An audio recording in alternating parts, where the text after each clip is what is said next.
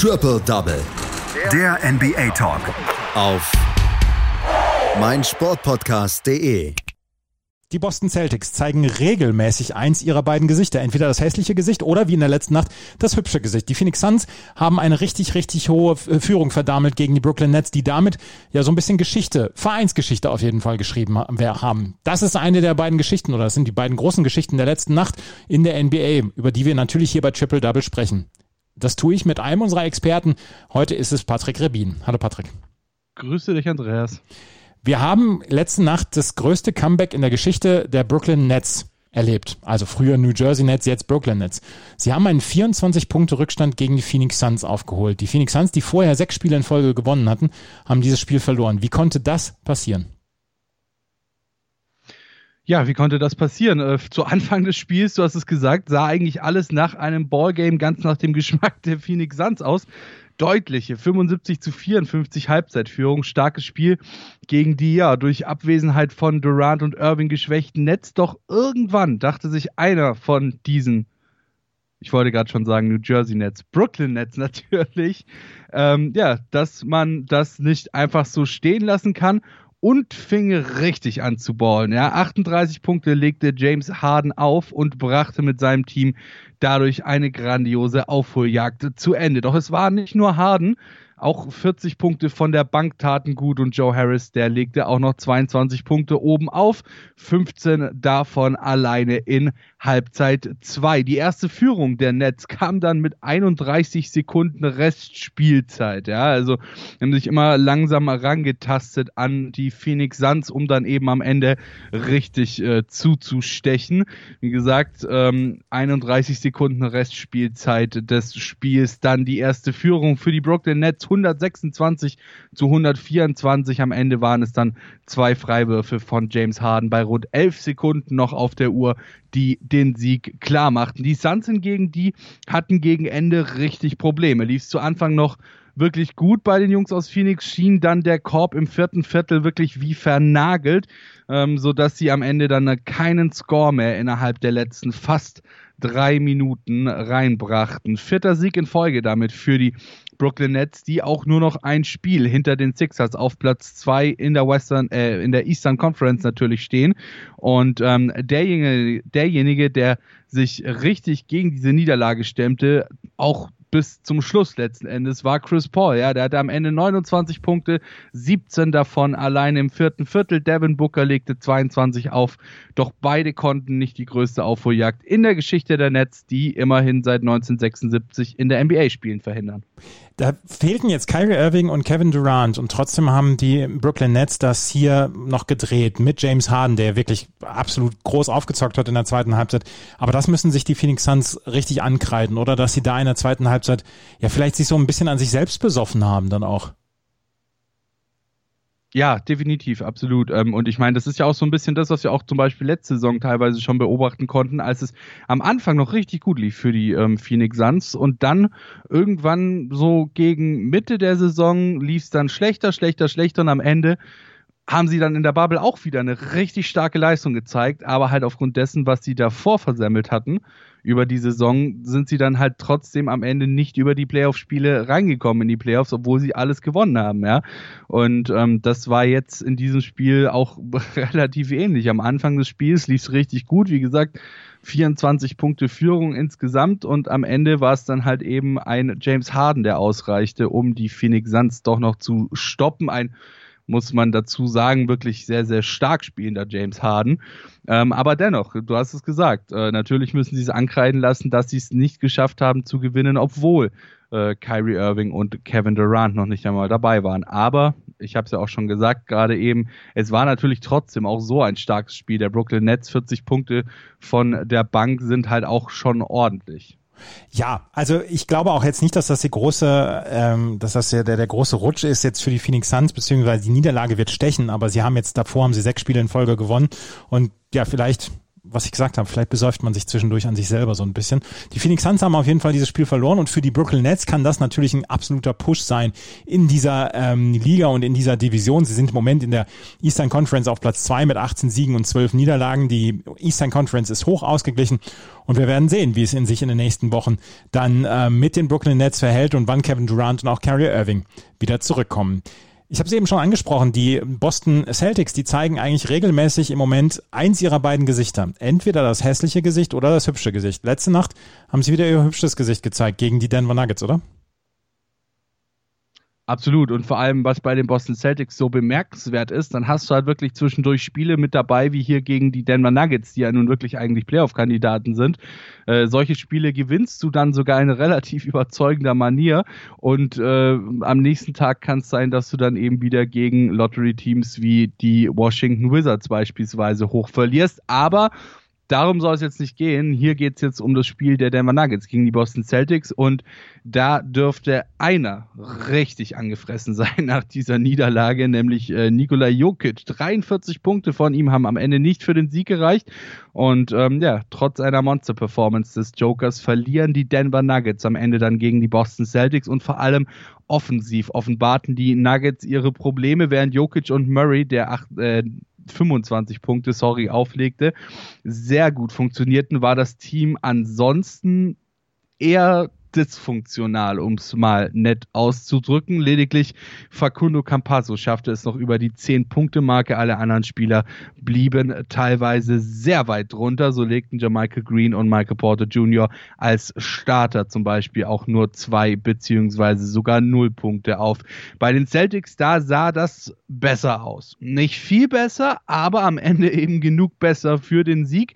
Zwar hatten auch die mit Tatums 21, Walkers 17 und Browns 27 Punkten nur drei Spieler über 10 Punkten. Die anderen waren jedoch alle bis auf Javante Green mit 8 oder 9 Punkten zumindest recht nah dran an den zweistelligen Punkterängen, was ihnen dann am Ende eben die Edge gab über die Denver Nuggets. Und vor allem Jokic, der wirklich ein starkes Spiel ablieferte und 16 von 23 aus dem Feld auflegte, dürfte, wie gesagt, diese Niederlage geärgert haben, zumal die Nuggets in dieser Saison nicht so gut und konstant aussehen wie in den letzten Jahren schon. Die Celtics, die konnten mit dem Sieg eine zwei Spiele andauernde Losing Streak beenden und sich, ja, wie so oft in dieser Saison mal wieder voll und ganz auf Jalen Brown verlassen. Zudem war es defensiv auch eins der ordentlicheren Spiele für die Celtics. Ist ja auch so eine kleine Trauerkomponente, wenn man sich das Spiel der Boston Celtics genauer anguckt, diese Defensive. Ähm, aber in diesem Spiel war die Defensive da, wo sie sie haben wollten. Insgesamt konnten sie 17 Turnover erzwingen, haben daraus 23 Punkte gemacht. Also das war auf jeden Fall sehr, sehr ordentlich. Und die Celtics müssen jetzt einfach gucken, dass sie ein bisschen Konstanz in ihr Spiel reinbringen, ja, weil es sind halt vor allem eben in dieser Saison Jalen Brown und auch Jason Tatum, die ballen hin und wieder kommt noch Peyton Pritchard mit dazu, der auch schon mehr tut, als man von einem Rookie eigentlich erwarten kann, von einem, sag jetzt mal, normalen Rookie.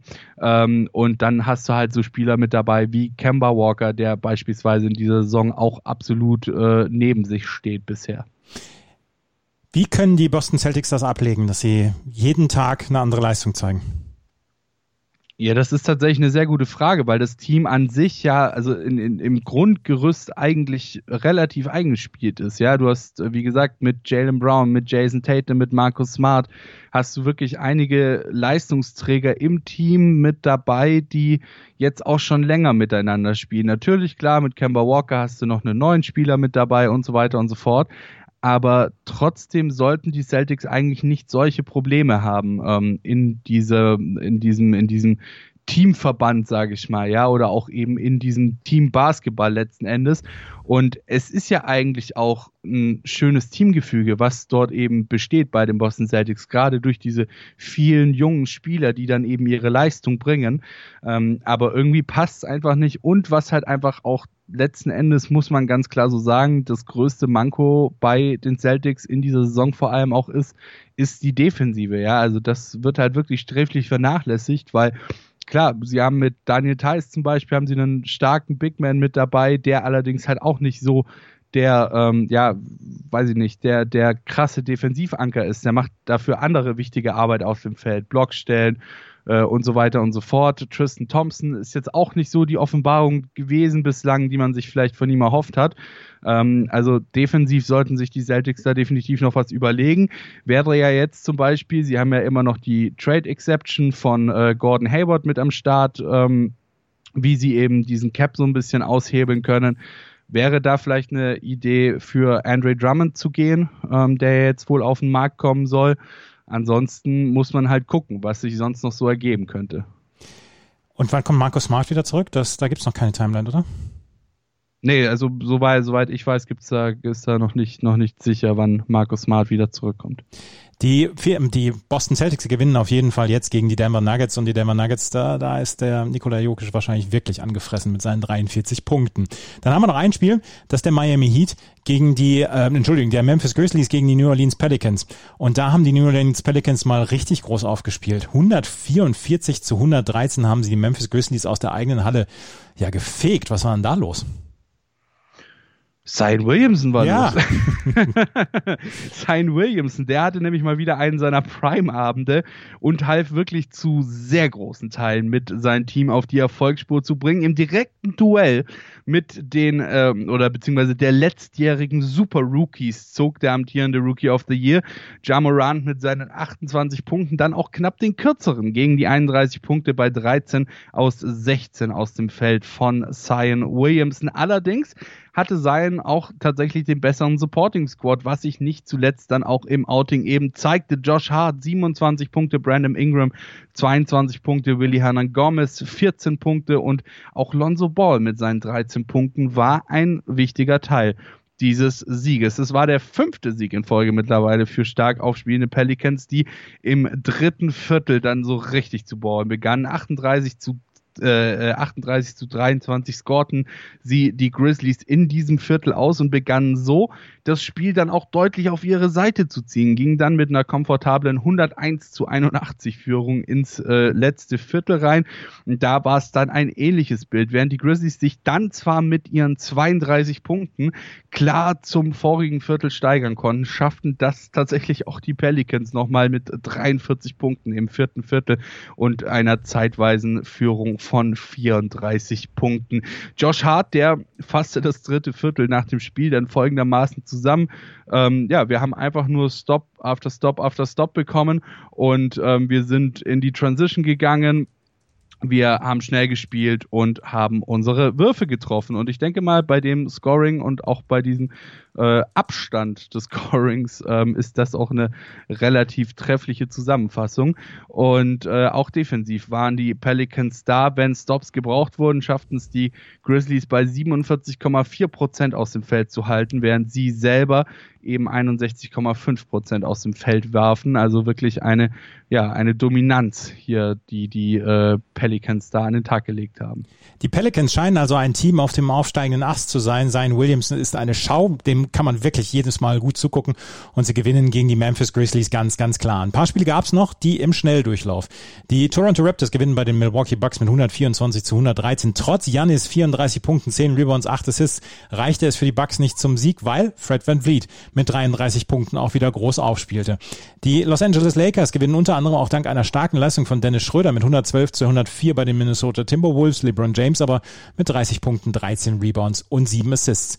Die Portland Trailblazers gewinnen bei den Oklahoma City Thunder mit 115 zu 104. Damian Lillard mal wieder. Auch die Portland Trailblazers mit einer schicken Siegesserie im Moment. Und die, das Spiel der San Antonio Spurs bei den Detroit Pistons wurde verlegt. Das waren die Spiele von der letzten Nacht. Das war Patrick Rebin mit seinen Einschätzungen zu diesen Spielen und zu einer unglaublichen Aufholjagd der Brooklyn Nets. Danke, Patrick. Sehr gerne. Triple Double. Der NBA Talk. Auf meinsportpodcast.de